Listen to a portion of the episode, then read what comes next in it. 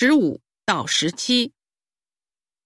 据悉，本市一位狗主人陈先生因为宠溺自己养的两条狗狗，长期给他们烹饪卤鸡、卤鸭、卤鹅等食品当作点心，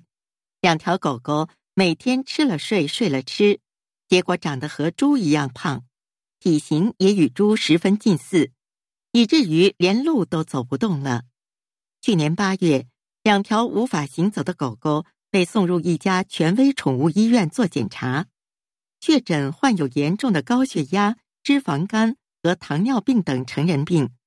并被医生警告说，如果不立刻为两条狗狗减肥，那么他们俩将会在不久的将来死于肥胖和成人疾病。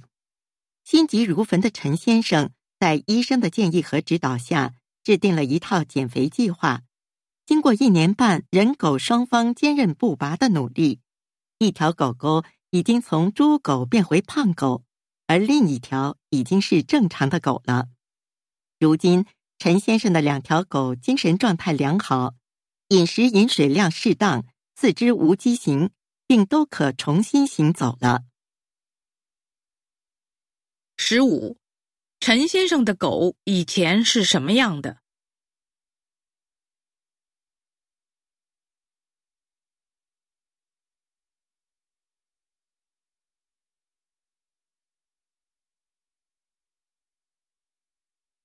十六，陈先生的狗为什么被送进医院？